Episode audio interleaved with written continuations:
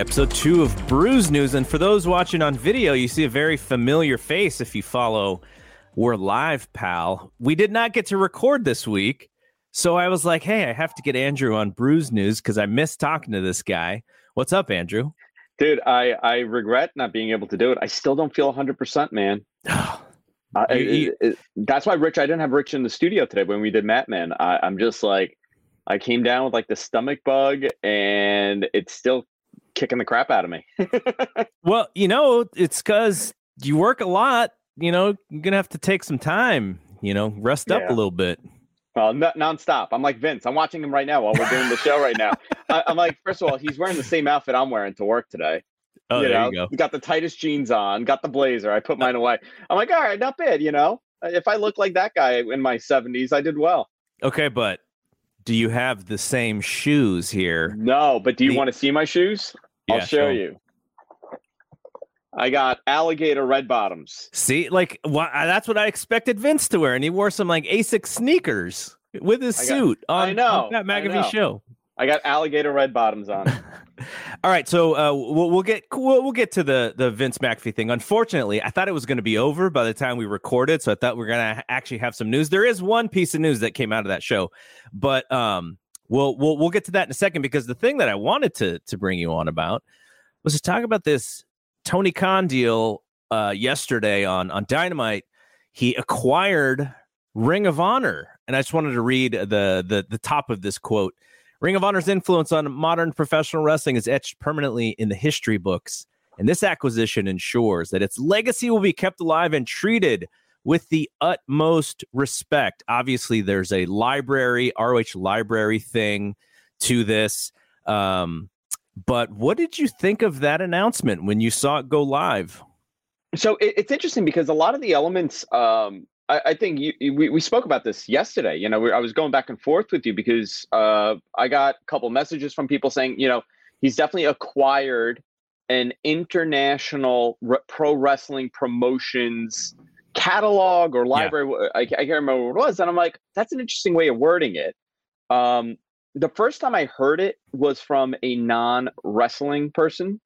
The second time I heard it, it was a lot of people within WWE saying the same thing. So uh, I envisioned he had just acquired the library, but you know, Ring of Honor still plays in the mix. Ring of Honor is an international promotion, technically. You know, I, and I didn't really understand what they meant by international. Um, WWE assumed it was a Japanese promotion that was not New Japan. So your options are really limited. I mean, you got well, All Japan. All Japan then, was kind of I think people were kind of tweeting about that yesterday. Yeah, was All Japan, and you and I had that had the discussion. We were going over every possible yeah company that that was uh, there. But so let's go back to this quote because I think there's a, a, piece of it here uh, where uh, he says. Um, this deal adds thousands of hours of content to a rapidly growing library and creates new opportunities to expand our footprint on a national and global scale. So yeah. the, the, that is probably where that that comes from. So you had you made a tweet yesterday where you heard that uh, streaming w- w- was going to be the deal. Now, based off of what the ROH brand is, part of that is the library. It would assume that they are creating this back catalog to then sell that to a, a streaming service. Do you still feel confident that that is sort of the next thing on the table for them. Yeah, I, I do. Um, it's been on the table for them for a long time, and this is something they've been attempting to do for quite some time. You know, they having a streaming partner to catalog your archives, you know, to to display your library of content is an important part, especially in in in sports. You know, uh, I think, and especially with rest, pro wrestling, we saw with WWE what they did with the network. It was revolutionary for a lot of people. Uh, it brought back a ton of disenfranchised viewers. Uh, I can tell you, a lot of my buddies came back. There were there were a couple moments that they came back. Obviously, AEW is one of those, right? Yeah. A lot of people came back for AEW. Uh, the Bullet Club boom was another one. I'm saying in, in recent times, right? The Bullet Club boom brought back a lot of disenfranchised fans because it was reminiscent of the wrestling that they followed.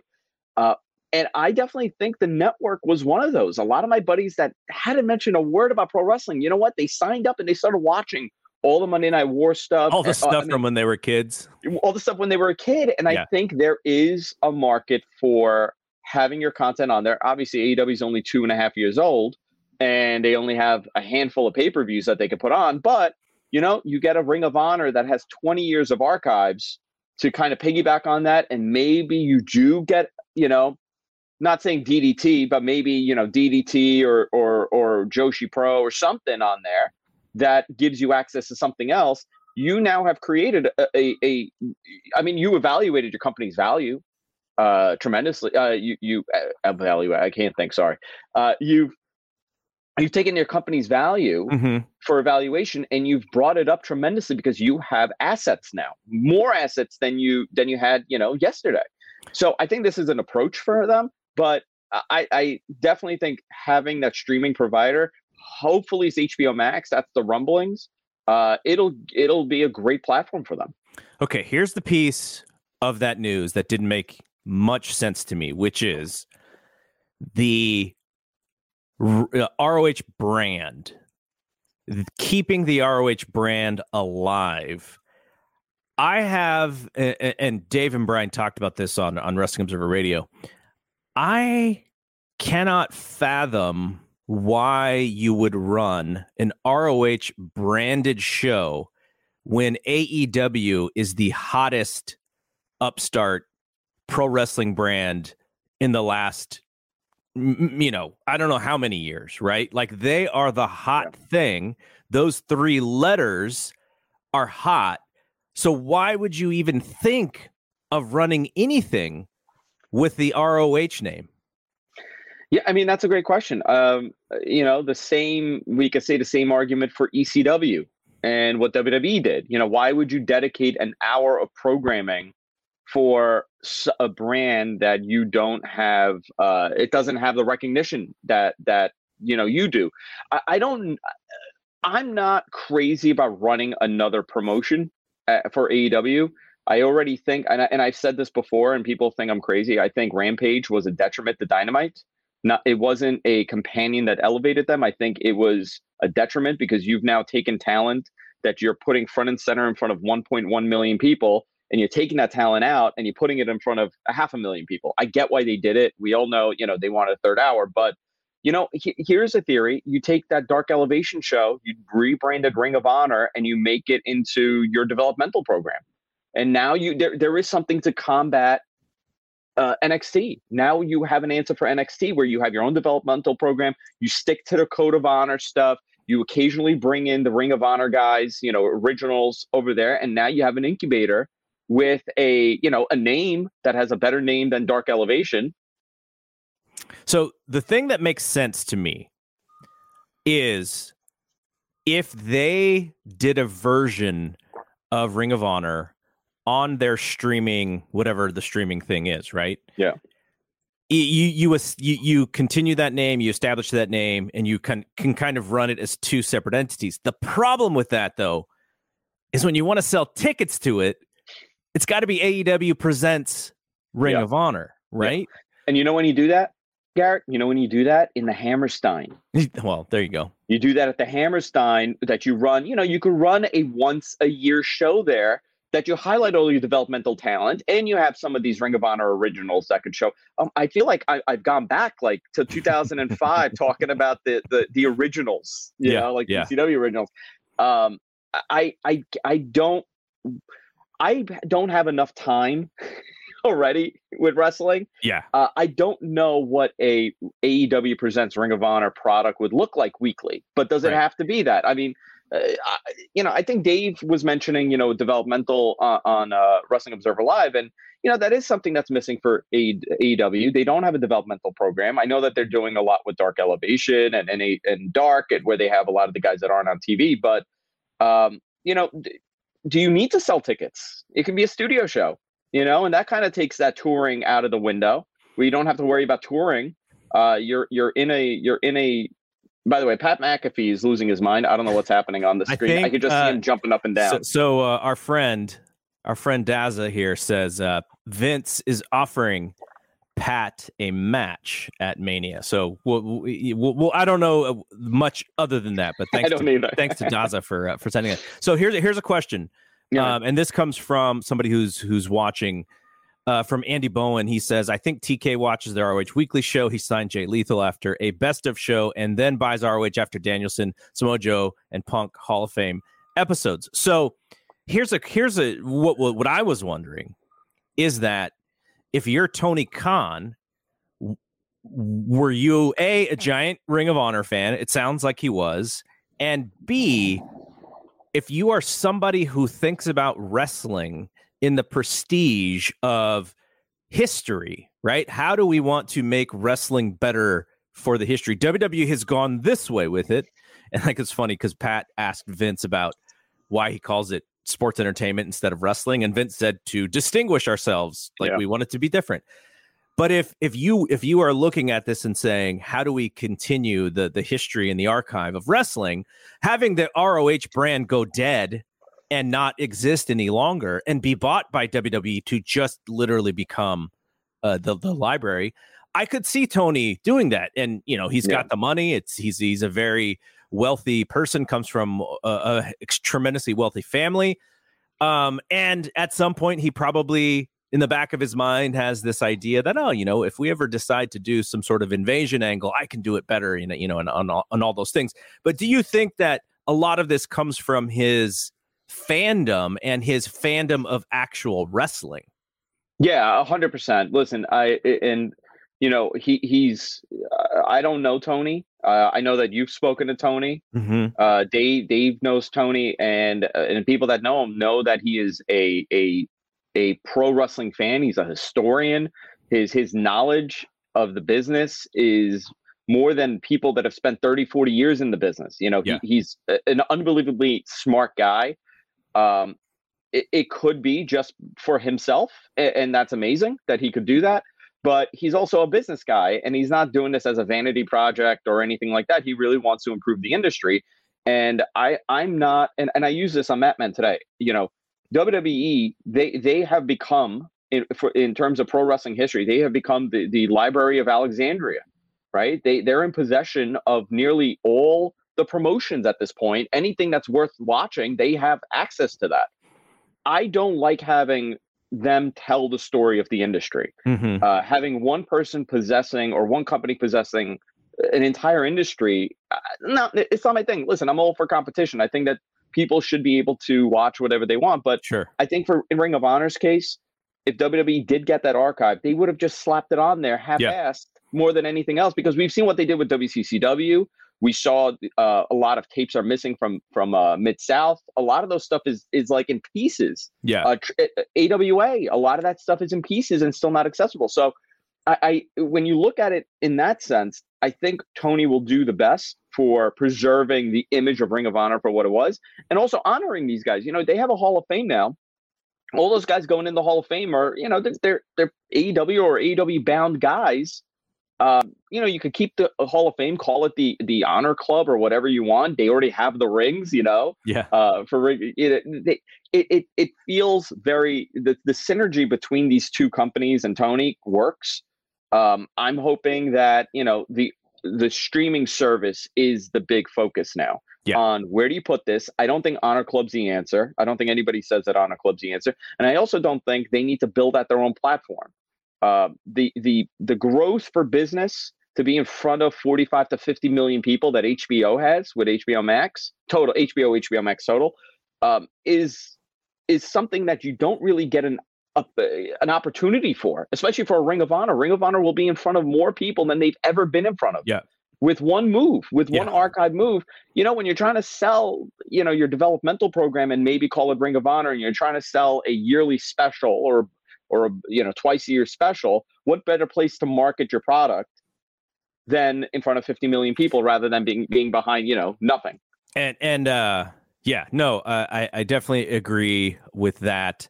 Um it's it's you know well this is fun because it'll be a, an ongoing story. Oh, and hbo a, hbo max is going to uh, probably add a whole lot of subscribers this weekend because the Los Angeles Lakers document or a, a docu, not even a docu series, just a series, Winning Time, uh, it, it uh, comes out this weekend. So there's gonna be. I'm I looking- think they're gonna have. a I'm lot looking more. forward. I'm looking forward to an AEW and Euphoria crossover. Oh, there we go.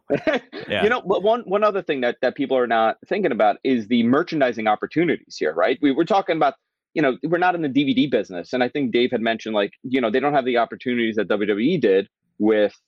Uh, what when they bought you know the WCW archives and the and the E- and the ECW stuff because they were able to pump out these Blu-rays and DVDs. Now we're all streaming and everything is on on you know a service, but we're we're forgetting the licensing, right? Yeah. Uh, the toys you could do a whole Ring of Honor collection for you know CM Punk, a Danielson, all these guys. Yeah. And now you've now you have assets again, more assets than before. So I think the merchandising opportunities are going to be tremendous for them. They're going to be able to make some really good money.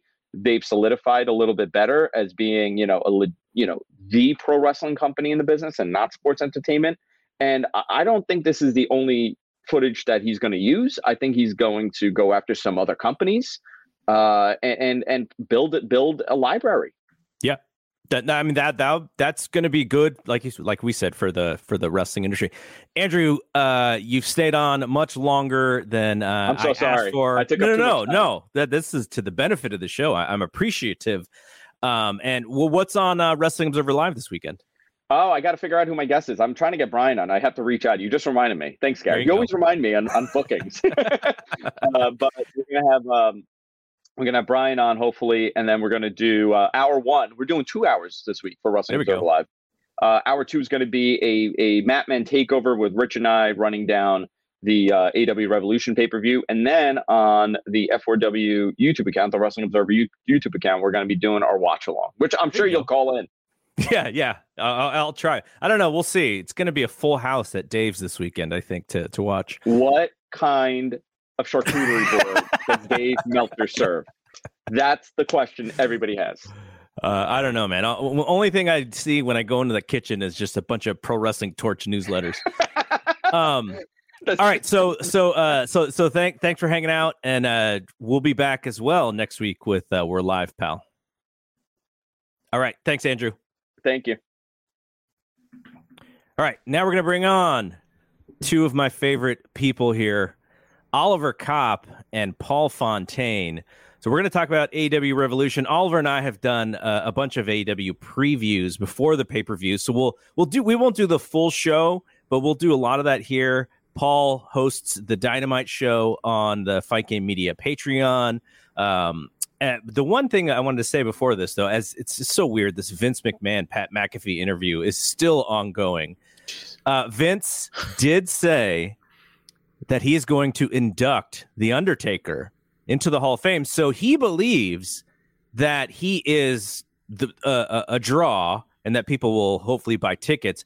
I thought, you know, I, and I, I, this is Oliver's idea. The reason I'm bringing this up is because this was Oliver's idea, which was to kind of have a little bit of a roast of the Undertaker you had mentioned, and then I also thought if you didn't do that, maybe you have all of his greatest foes all kind of induct him at the same time, and it just becomes this Undertaker uh, award, Undertaker Hall of Fame night. And then Paul had an idea uh, of you know ho- wishing that they had some footage of Paul Bearer that that that and like all of these things together. No, we just get Vince. Oliver, what do you think about Vince being the inductor? I would not have thought it ever was ever going to happen because Vince has been adamant not to be at the Hall of Fame, never to be inducted, never to be a presenter, never never to be associated with it. He always stayed backstage, so this is a big surprise, but I think it's the right call because Yes. it doesn't get any more special than the Undertaker at WrestleMania. And I think that they had mentioned the only time that he's ever inducted someone was Austin. I was at that Hall of Fame ceremony and I was deeply disappointed because they made everyone wrap up in like 10 minutes. Like you had, uh, I think Terry Funk and Dory Funk there and they're getting the wrap up sign. And it's just like, man, like, uh, so they won't do that this time. I'm sure Vince will have as much time as he wants to tell Undertaker stories. But, uh, but Paul, th- just just before we move on to AEW, throw out your Paul Bearer idea. Well, it was I, you know, I essentially was thinking that maybe they, you know, obviously they knew a long, long time ago that they were going to be inducting Undertaker into the Hall of Fame. So I thought, you know what, record something with Paul Bearer, you know, just in case. um, or you know splice together footage from like DVDs and stuff that they've done, and uh, you know have have Paul Bearer or you know the hologram of Paul Bearer or whatever you want to call it induct the Undertaker. I just thought that would have been a kind of a special idea, and in this day and age, you can you can do it. I mean, they're doing concerts right now with holograms that people are paying to go watch, so you could certainly have Paul Bearer induct the Undertaker into the Hall of Fame. Bruce Pritchard right. does a great Paul Bearer, by the way. Oh, there you, there go. you go. There you go. Yeah. Uh, okay, so Oliver, we've been doing these AW previews, and I think the last time, or it's maybe been a couple times, I always kind of come in and go, okay, what are you feeling? Like, what is your anticipation for the show? I mean, All Out was one of the I. I'm trying to think if it was the best wrestling pay per view I've ever seen. U- U.S. Uh, uh, we'll keep it at U.S. Um, it's definitely the best wrestling show I ever attended live, and I've attended some, some pretty big shows, some pretty big WrestleManias. Um, but when it came to uh, when it comes to Revolution, what is what is the like if you were to rate it on a one to ten on how interested you are coming into this show this weekend, how would you rate it? Now, if it were a two match show, but with CM Punk against MJF and Kingston against Jericho, I'd say a 10 out of 10. So that's what I'm, where I'm going to be. Like, I'm going to be anticipating the, the heck out of this. How you know you what, guys? though? But by you saying that, I had this discussion in our Facebook group today. Adam Page and Adam Cole, that match is being very much um I guess it's it's, it's in a sense it's a little underwhelming because you mentioned two matches and you didn't mention the men's title match. Uh, I just I kind of wonder what is when the belt. It's going to be the main event. Tony Khan's already said it's going to be the main event. Is it on the wrong person? Is because we've had this discussion before. Like there is a there is a romanticism to to Adam Page's overall run being there from the beginning and and sort of coming together at the end with beating Kenny Omega at the at the November show. He's being overshadowed though, and I'm not sh- exactly sure I have the right reason. I have a couple of thoughts. I mean, you just have some giant stars who are who are uh, in in bigger matches, more interesting matches, but knowing wrestling the way that you know it, and Paul, I want to get your thoughts right mm-hmm. after like why why is Adam Page's title run a little overshadowed here? I guess because it might be lacking focus. He's not in the program enough, in my opinion. He doesn't look strong enough. I mean, in his matches, he looks great, but leading up to the matches, sometimes he kind of gets into the same situation over and over where, where somebody else kicks his ass. And it makes him look weak, but he recuperates and he kind of comes back the next week and, and, and, and wins I mean, he outlasted Bryan Danielson. He beat Lance Archer at his own game, the Texas Death Match. Now he's got a guy who's faster than he is, which is a new situation for him. So maybe they're just checking off all the boxes with him in order to build a title reign that people are going to remember, not necessarily because there was this one flashy moment, but because he defended against a vast, different array of people, vastly different array. But Paul, do you have any thoughts on why Page might be. Yeah, I do. Um, I mean, it's a lot of what Oliver said. I also think that, I mean, it's, he just doesn't have the charisma and the star power of some of these other guys that are being focused on. Oliver mentioned two matches. He didn't even mention Moxley and Danielson which yeah. I think would be a lot of people. And that's favorite. mine. That, yeah. that that that along with Punk and MJF. Are, Not to mention, you you've also got the rematch of Britt Baker and Thunder Rosa, who had like the match of the year. So we're talking about the world title match possibly being no higher than the fourth most anticipated singles match on the card and maybe the fifth. Then you've also got that Face of the Revolution ladder match. You've got the three way tag team match, which is going to steal the show. I mean, it may be the seventh biggest match on the show. And Wait, what did you just say was going to steal the show? The three way tag team title. Hook.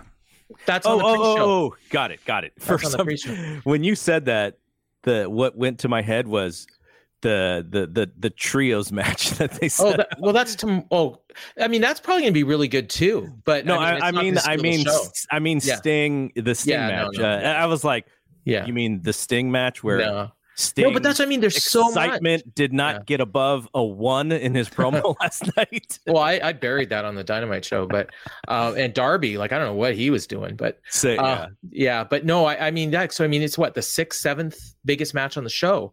So that's part of it. And then you know, like yeah, his he just doesn't have that overall personality. But I mean, he definitely has it in the ring. I mean, you know, in ring, this might be one of the classic world title reigns of all time. By the time we're done, um, this Cole match will probably be like another five star match. You know, according to Dave, anyways.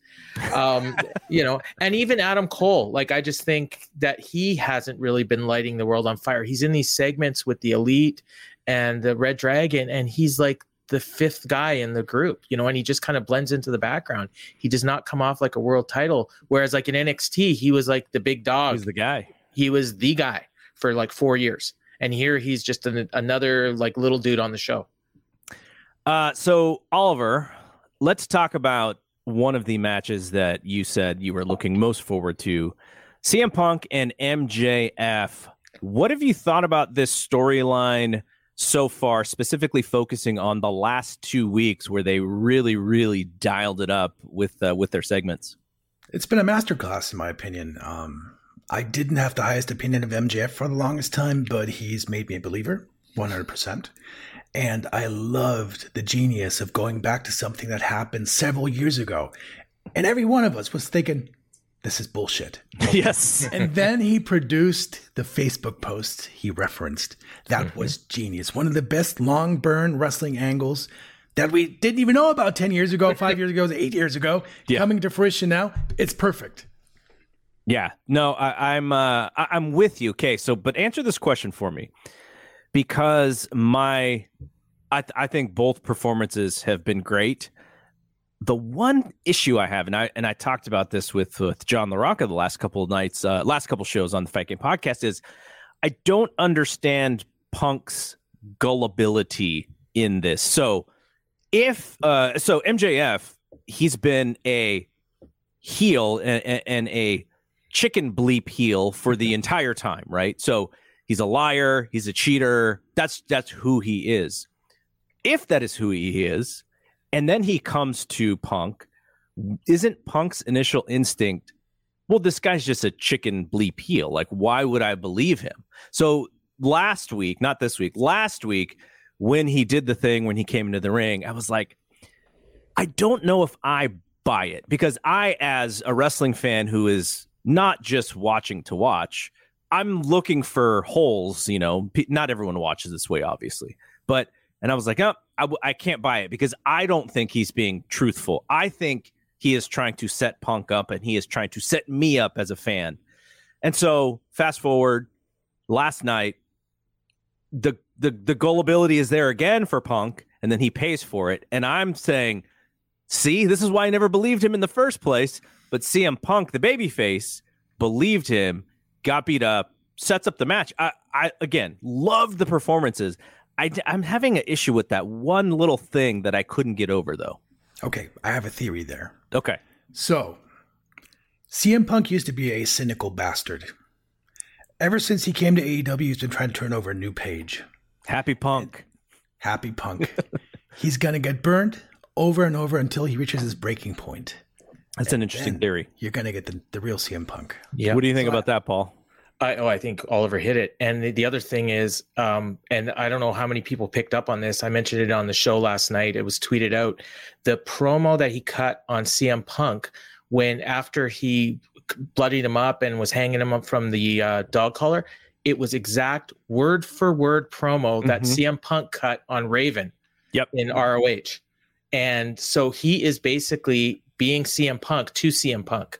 And the the whole promo last week, like I took it as a villain origin story. So in the villain's mind, he believes everything he's saying and he says, "You made me the way I am right now." So you have sympathy for the villain. You know, it's like the Joker and Batman, it's like Lex Luthor and Superman. But along the way he got warped. And so even though everything he's saying is true, not every normal person wouldn't react the way MJF reacted, but he twisted it and now he blames Punk for everything that's wrong with him. And so it's beautiful. And Punk even saw it coming and he said it hurt people, hurt people. he said, I feel like I'm being gaslit. So he's mm-hmm. not an idiot. He saw this coming, but yep. he just MJF still sucked him in because he just at the, his core of core, he couldn't believe that he thought there was some decency in MJF and there isn't. you know, so I mean, and that's and that's like what Oliver said. I mean, I've been saying this like from like week four. Like Punk is just way too happy. At some point, he's to snap, and and we're to see it. And this feud with MJF might bring him there. So I, am all on board. Like I, I just think this last two weeks has been, we don't deserve it. Like it's been so good. all right, Oliver. I don't know what you know. I don't know what you don't know. But if you were in charge of putting together the finish to this match, how would you go about doing it? That's a tough one because MJF already went over. Yes. But you also don't want to put CM Punk over because MJF is probably going to be the next next title challenger in line. So unless they switch the title to Adam Cole and have CM Punk go, go after the title afterwards, I, am not sure how you put Punk over, but you almost need to, especially after this angle. So maybe it's Wardlow turning on MJF, causing Punk to win. I don't know, but I know I'm here for it. Doesn't matter what it is, I'm here for it.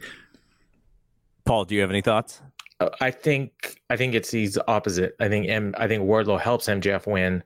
We get a mini CM Punk Wardlow feud leading into a rematch at Rev or into Punk's or sorry MJF's title match at Double or Nothing, and that's where Wardlow turns on on MJF is that Double or Nothing, um, and then Punk, you know, I don't know what he does. Maybe Punk ends up turning heel as well, like at at some point. But I I think I up until last night I thought Punk was gonna win, and now I think MJF's gonna win, even though the angle was conditioned to make people think, oh, Punk got beat up. He's going to win on Saturday. But I don't think that's what's going to happen. I think MJF, because uh, like Oliver said, I think he's the next logical challenger. I've always said all along, MJF is going to be the guy to beat Hangman. And yeah. All right. Uh, uh, as an aside, are we all getting together in Vegas for Double or Nothing? Is that happening? What's going on with that? Is everyone going to be in Vegas? I'll be there. Oliver? For me, it depends on what AEW decides to do. Whether they bring us in, whether they bring all of us in, or just two of the three. It, it depends. But if I can help it, I'm going to be there. yeah. yeah. The la- I, so, I literally just booked my flights before we recorded. So for the last Double or Nothing, uh, Oliver and I and Carla had a had a nice photo from waiting in line to get into that building, and we were kind of hanging out and and spent because you know obviously all of us you know we we sort of see each other uh, online every once and again, but in person, it's kind of like a big deal. So hopefully, we will get to do that again. Um, all right. So let's talk about the other match. Uh, well, we'll let we'll, we'll come back to Jericho Kingston.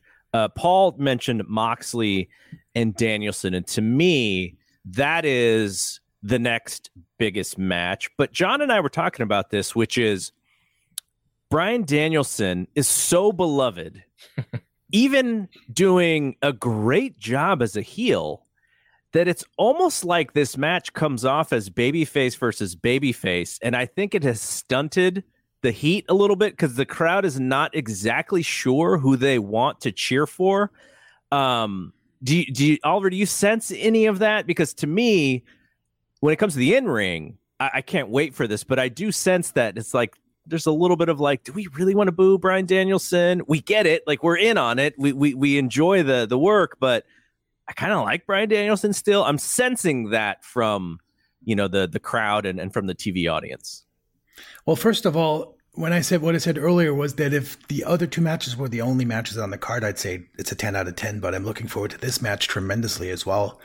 Um, I want to say that the match itself is probably pretty smart because nobody's going to boo Jon Moxley. Yeah.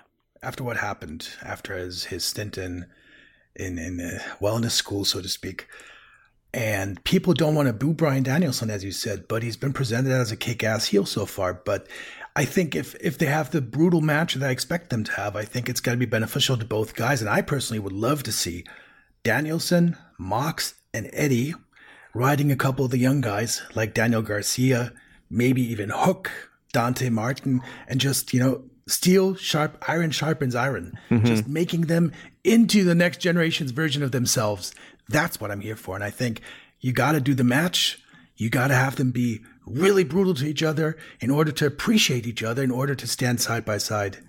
That's my fantasy booking. What do I know? Paul, uh, uh, ha- are you sensing the same thing that I'm sensing with the reactions? Well, I think I, I honestly, as much as I enjoyed the match, and it was a just an excellent match to open the show on last night. Um, that was a horrible idea for building Danielson Moxley uh, because I mean you had this 15 minute match where the the first 80% of it, it was babyface versus babyface. And then, you know, uh, Danielson turned heel at the end, be, you know, at the very end, you know, and kicked his effing head in, you know, and then reminded everybody that he's a heel. And then he did the angle with Moxley. And I mean, he did his job perfectly, but everything leading up to that was designed to get you to cheer him. Mm-hmm. And so eh, I, I think that unless this ends with Danielson and Moxley teaming, I'm going to be disappointed um, because I'm so excited about the prospect of this super stable of violent shooters. You know, of you know, and, and I love the idea of Kingston being in there. Um, you know, and, and I think Garcia is a natural, and I don't even know if you need any more than that. You know, you could literally just have the four of them be like um, like the Kingdom in ROH when they brought in Adam Page you know, as like the the guy that was they were building up to be the next guy, and and they just teach him to be this this a silent assassin killer, um, you know, I can't even think of anybody else in AEW that really fits that mold. Maybe a Lee Moriarty, but I don't think he has the charisma that Daniel Garcia has. Are we sensing 30 minute draw here to get to that desired result? No. Who do you think wins? Mox. I got to say, I got to agree. Mox. Okay. For me personally. All the, right. The reason, uh, the reason, why I don't think it's going to go to a draw is because the, the card is so stacked, unless yeah. the, it goes five or six hours. You got the Jade Cargill match, though, that could be 30 second squash. It should be. Take the title off of Jade, give it to Ty. Oh, Ty with the 30 second squash. Nah. uh, so, uh, Daza had a had an idea for uh, for this. He said that MJF wins, Punk goes after the title to get it first, so that MJF has to give him Ooh. the rematch. There you like go. That. Good, good, smart. That's good, Daza good, uh, good wrestling mind there, Daza.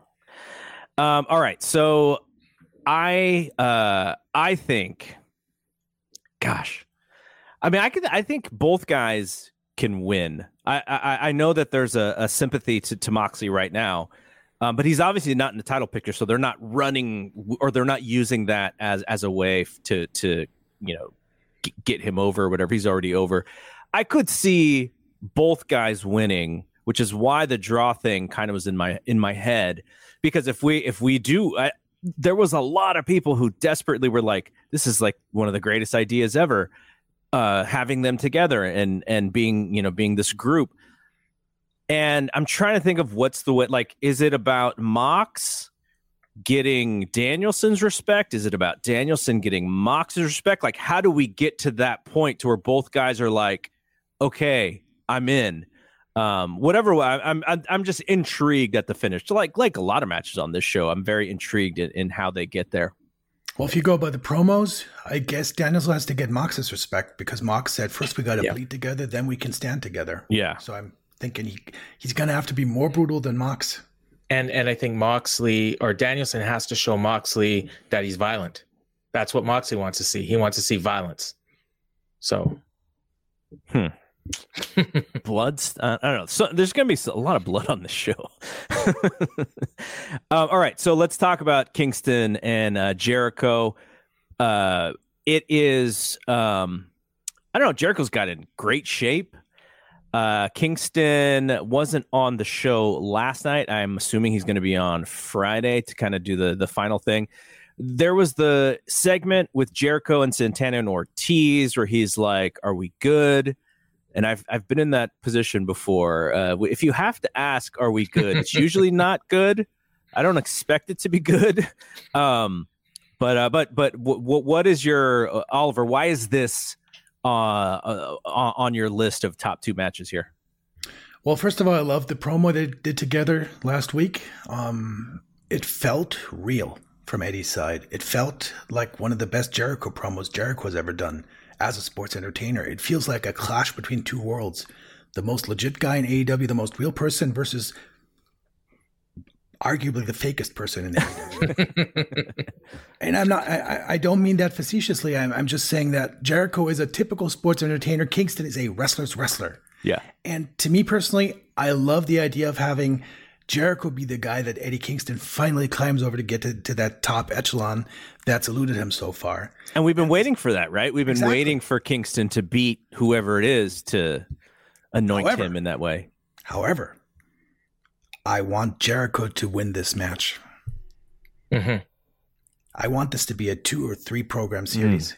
yeah, uh, match series because it's got to mean something for Eddie, and he's going to have to claw his way back to that chance and then finally win the big one.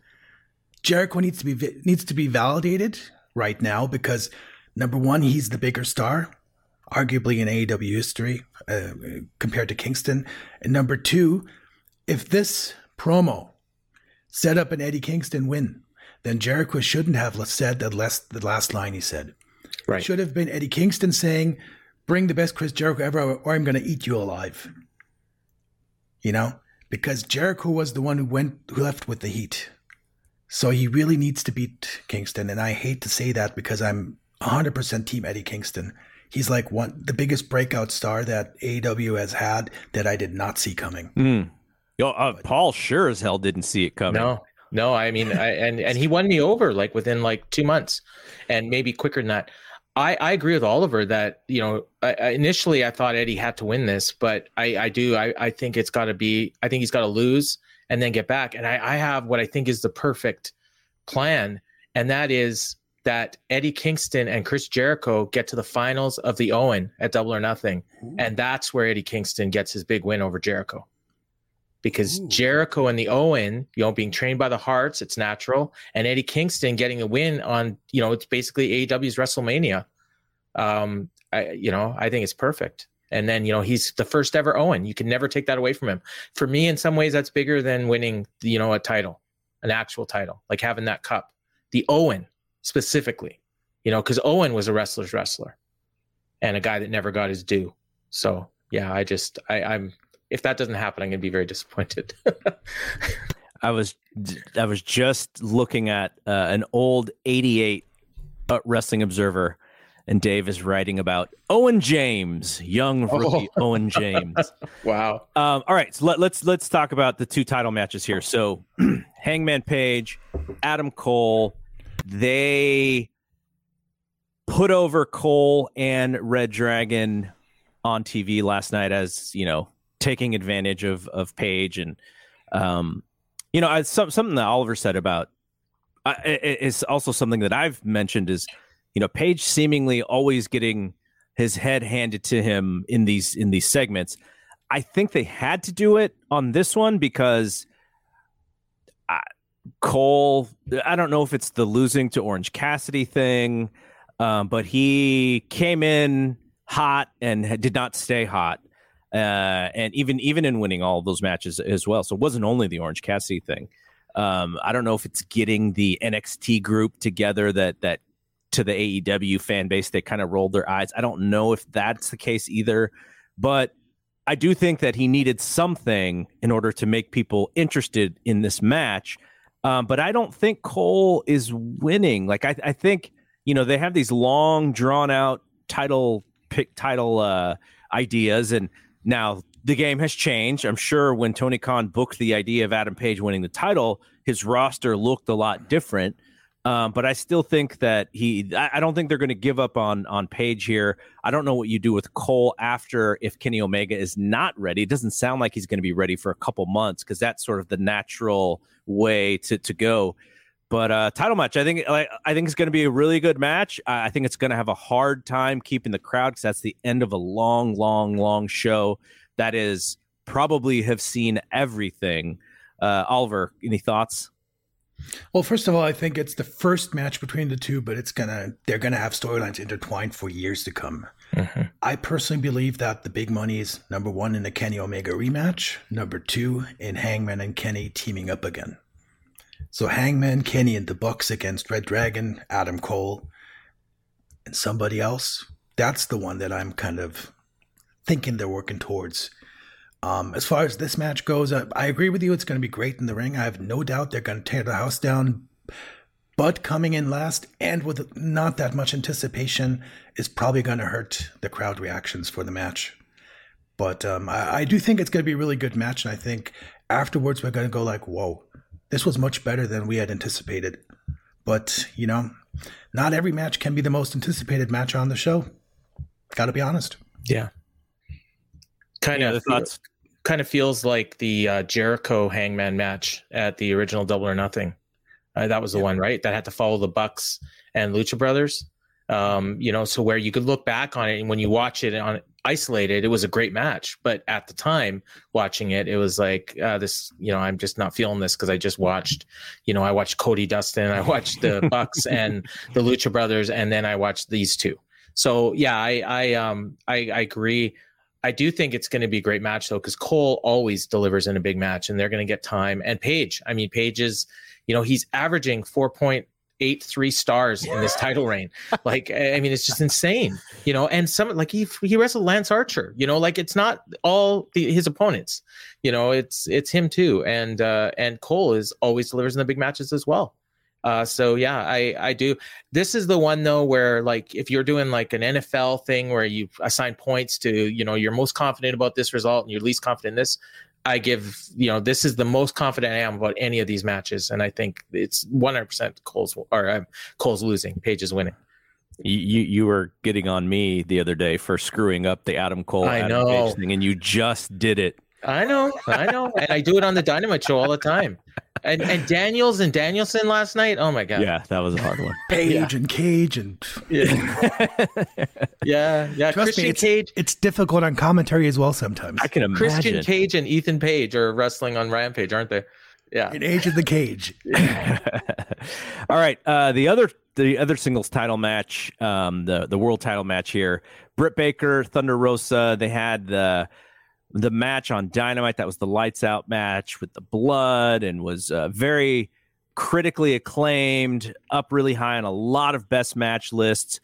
This time, though, they're not going to have some of the smoke and mirrors that they did. It's going to be a straight match. Uh, last night's match was was a rough watch, and it wasn't only like I wanted to think it was only like sort of hater and and Mercedes, but I thought Britt's offense was was oh. really really bad she was missing a lot of stuff, and you know, uh, poor Mercedes was having to was having to sell for things that like look like they completely missed. Uh, I, so I, I, you know, again, I have high hopes for this match because I think they'll figure it out and they know that it is time to, you know, to to put on a great performance. But uh, on a show, it's it's so weird because you have so many high level matches. It's really hard to stand out on a show like this, and and uh, I, I, just really look at the, there's going to be a high level of difficulty for them. So I hope my hope is is that they have something that's going to be different that will allow them to stand out in a, in a positive way. But Oliver, do you do you have high hopes for this one? You know, they have a, a lot to live up to from from that lights out match they did. Um, I think it's smart that it doesn't have a big stipulation. That's a straight wrestling match because you you got to go in a different direction. Um, the one thing that I find kind of concerning is that Britt and Thunder Rosa don't seem to have all that great chemistry together. No. And as you said, the match on Dynamite, I'm not sure if they were just careful not to injure each other before the pay per view or if they're not on the same page. It, was weird. It felt yeah. weird.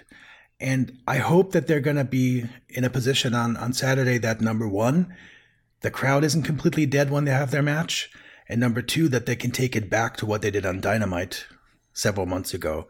Maybe just without the plunder, but with actual wrestling action.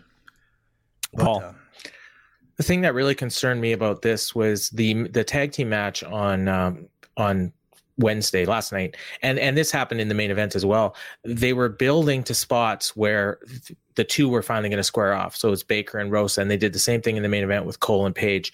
And when they finally did square off, the reaction from the crowd was almost nothing. And you you were you were expecting that huge pop, you know, like oh, we're finally going to see these two get their hands on each other, and it was like nothing. Now I don't know if that was because of the way the match was going and people just wanted it to end. I think that was part of it. I think that part of it was they were so worked up from everything else they'd seen, you know, from you know Danielson and and and we're going to have that again tonight or on Sunday. So um, I do think they're in a really tough spot, and I, I, I would have preferred to see this match as the main event of a Dynamite as opposed to the fifth match on a pay per view. That's just and, and, and that's really hard with the depth of these cards. Like you're they're they only have pay per views, you know, every every few months, and that that that means that everything that they're building up to one show, and so you have like these really really great cards, and you know somebody's probably going to get the short shrift, though you know, if this is sort of real competition, it's kind of like you should be inspired to to have to follow what, what you just saw, but at the same time, I can also see it being a lot of pressure. Like, oh my gosh, like how do I follow that? And knowing that the crowd's going to be down, and how do you get them up? You know, it's not like uh you know it's old school wrestling and you just like throw on a headlock until you know until the crowd like you know does what you want you can't do that on a four hour pay-per-view um, all right, let's just let's focus on two more matches here. Um, those two matches, uh, one of them, the tag team title match, Jurassic Express, Red Dragon, and the Young Bucks. My main concern, it's not really a concern, it's not really a worry, but it's just very um, apparent. The focus of this match is Red Dragon and the Young Bucks. That's going to be a storyline that this looks to be the the beginning stages that that they're going to tell the the Jurassic Express, you know, very very much like we were talking about uh, the the world title matches, that they are just overshadowed as well. And they're they are the champions. Um, I don't know what to really expect here. I do know that uh, we've been talking about you know the the rise of the Jungle Boy seemingly forever now. So I would love to see him uh, be a standout performer in this match, and some of the stuff that they do should benefit to be for his benefit. Uh, but I, I don't know. Like I, I, I kind of was mm, I was a little bored last night watching another tag team multi-man battle royal and you know I don't know why we had to have two back-to-back weeks but I'm I am not feeling this match as uh, as much as I thought I would. I don't know what you guys think, Oliver. It's probably going to be angle heavy. As you said, it's going to be about the Bucks and Red Dragon. I want to say if, if I had to pick one match on the card that was going to be my lock, it would be Jungle Boy and Luchasaurus retaining here. Hmm. Do some shenanigans between the Young Bucks and Red Dragon that kind of backfire, and that might lead to something in the main event of the show where the Bucks kind of, you know, come out and help mm. the Hangman or something. I think it's going to be more storyline heavy, more angle heavy than um, than a match that where the result is in doubt. What do you think, Paul? Um, so I actually I, am calling for a title change here, um, just because I'm when I'm looking at everything else on the card, I see the champions retaining, and and I think we should have at least one title change, and so I think it's probably gonna be Red Dragon, and I could possibly see the Young Bucks taking out you know Jungle Boy and or Luchasaurus, and then Red Dragon stealing the pin, which is kind of you know like a WWE trope, but and then that could lead into what Oliver's talking about in the main event, you know, where because they are they did tease some stuff where, you know, the Bucks and Page may be together. There was a one spot where, you know, the Red Dragon was beating on the uh, on Hangman and the Bucks did not join in. They just stood there and watched. So they didn't save him, but they also didn't participate in the beatdown. So, you know, there's there's some stuff going on there. And uh yeah, I, I, just think that it's more interesting to have Red Dragon as the as the champions going forward because then the Bucks can be the challengers. You still have Jurassic Express. You got Santana Ortiz. You know, um, having a heel tag team, and I mean, you could easily just do the Bucks as well. But I just, you know, Red Dragon. I now it's now or never with them. You know, Bobby Fish isn't getting any younger, and if you're going to put the tag team titles on them, it's probably better to do it right now.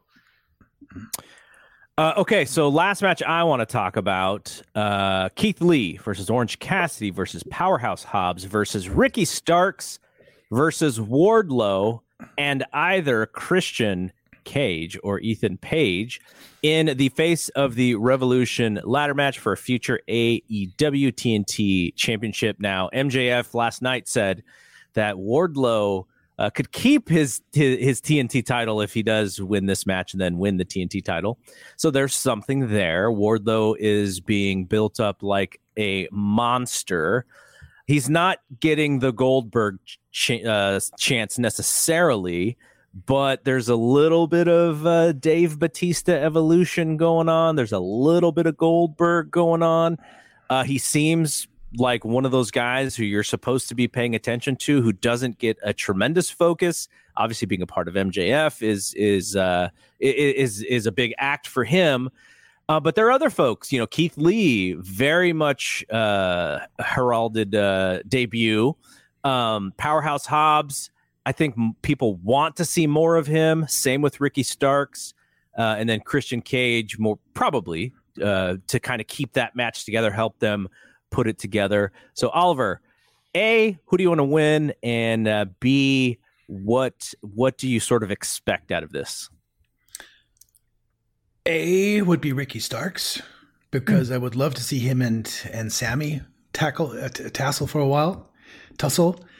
And the thing I like about this match is because there are so many heavy guys in the match. I think we're going to get a couple of spots that usually wouldn't get with ladders where they're going to try to kill each other with the ladders on the ground as opposed to killing each other from the ladders way up top.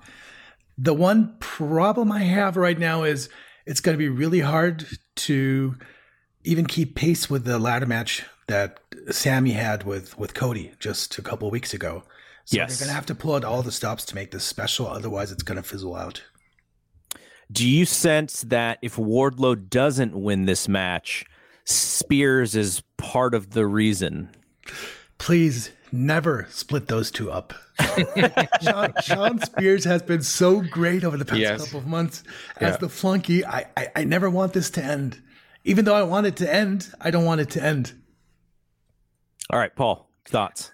So a, uh, I, I'm good. So before last night, I thought it was going to be Wardlow. But then as soon as MJF said, "Oh, you can keep the title if you win," yeah. now I think it might not be Wardlow. Yeah. Um. So I'll say a Keith Lee. I think that's who I'm. Yeah, because I, I well. really want to see him and Sammy Guevara. Like, I, you know, him throwing around Sammy Guevara for 15 minutes. That's gonna be fun. And then, um, what? Oh, what do you expect out of the match? Um, I think, yeah, like I think it's gonna be like a. There was a one of these matches that I think Cody and Ricky Starks were both in well, I think it's the last um, Face of the Revolution ladder match, the one that Ethan Page was the wild card, and uh, and that one, you know, we're going to see a lot of you know guys, probably Ricky Starks and Orange Cassidy, you know, being you know taking these heavy bumps, you know, like. You know, Orange Cassidy doing his suicide, you know, his probably a dive off the top of the ladder and, and all this stuff. And yeah, and just some Haas stuff, you know, I, am really looking forward to. And then Christian there to kind of keep it all together. And uh, I, I, expect this to be a sleeper, you know, like, you know, I, you know, I know you guys don't like stars, but like a four star plus match, you know, and, uh, you know, and ho- hopefully it opens the show and uh, it, it should be really good. All right, the matches we didn't really talk about uh, on the buy-in show: Hook against QT, Kris Statlander against Leyla Hirsch. Uh, and then uh, Jade and Tay Conti, we kind of talked about it a little bit.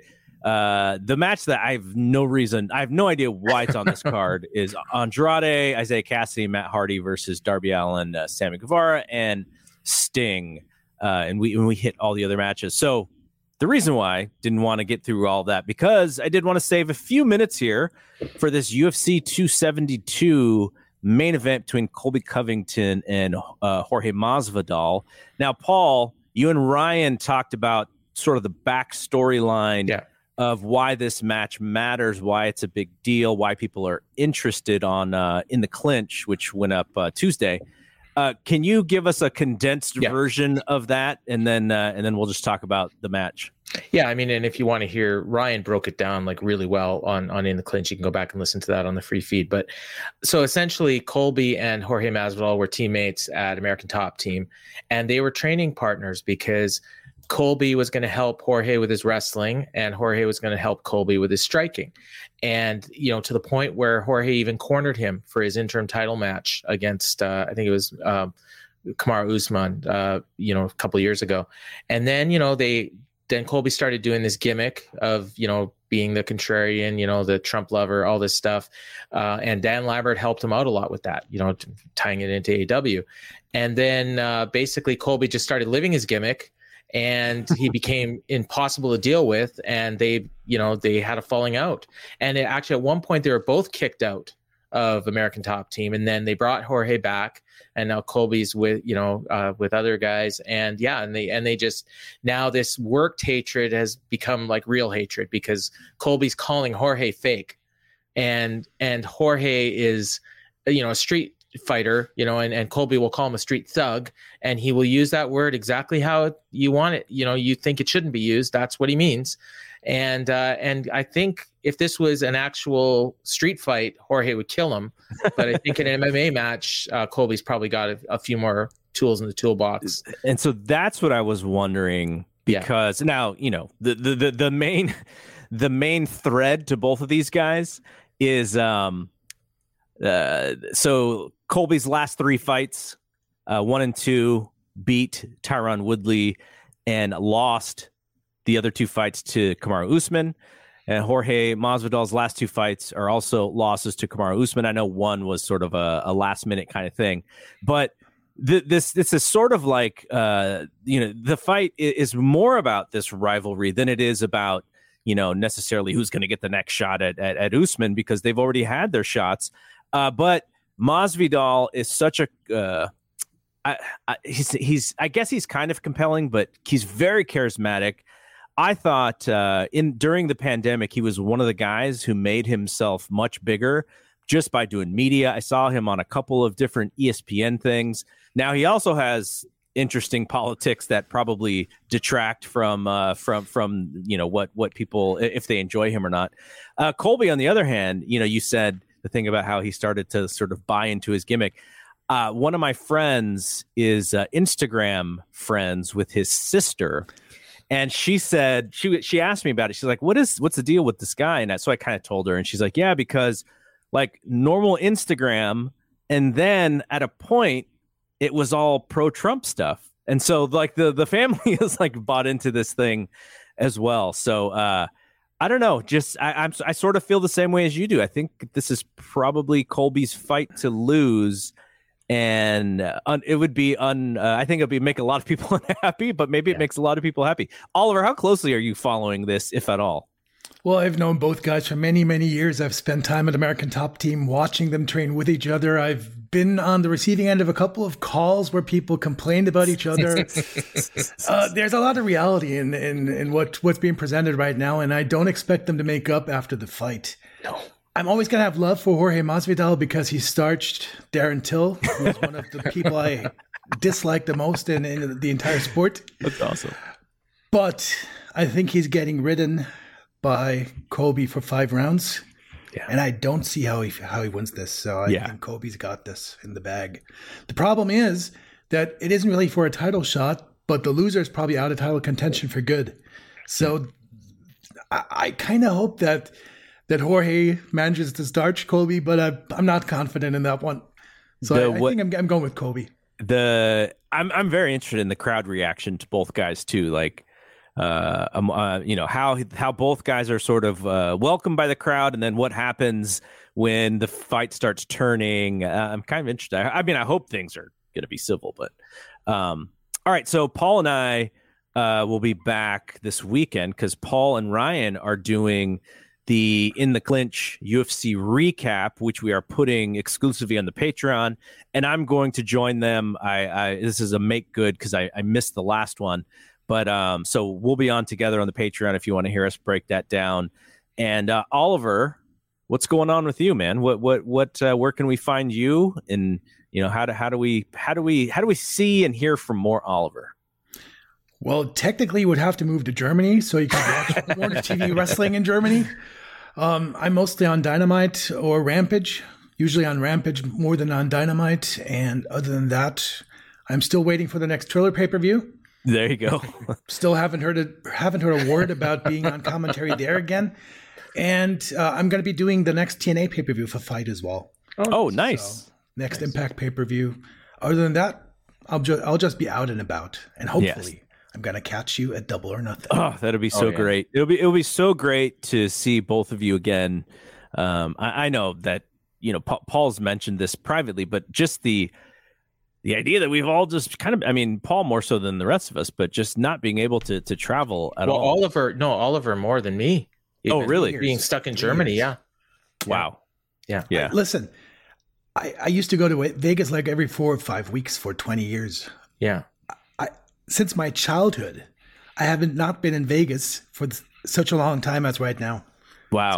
I was years. I was when I when I called today to book my hotels, I was mad because like I, all my comps were lost because I haven't been there in two years, and they're like, "We haven't been here in a long time." I'm like, "I couldn't." Yeah, yeah. we had a pandemic. Yeah, yeah, but I, they they were nice. I got I got two free nights at the Venetian, so I'm happy. There you go. Yeah. There you go. That works. Yeah.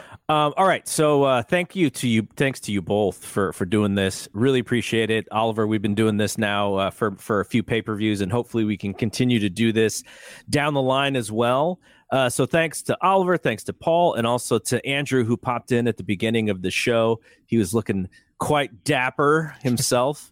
uh, but yeah, so I am Double G. We will see you when we see you. Peace out.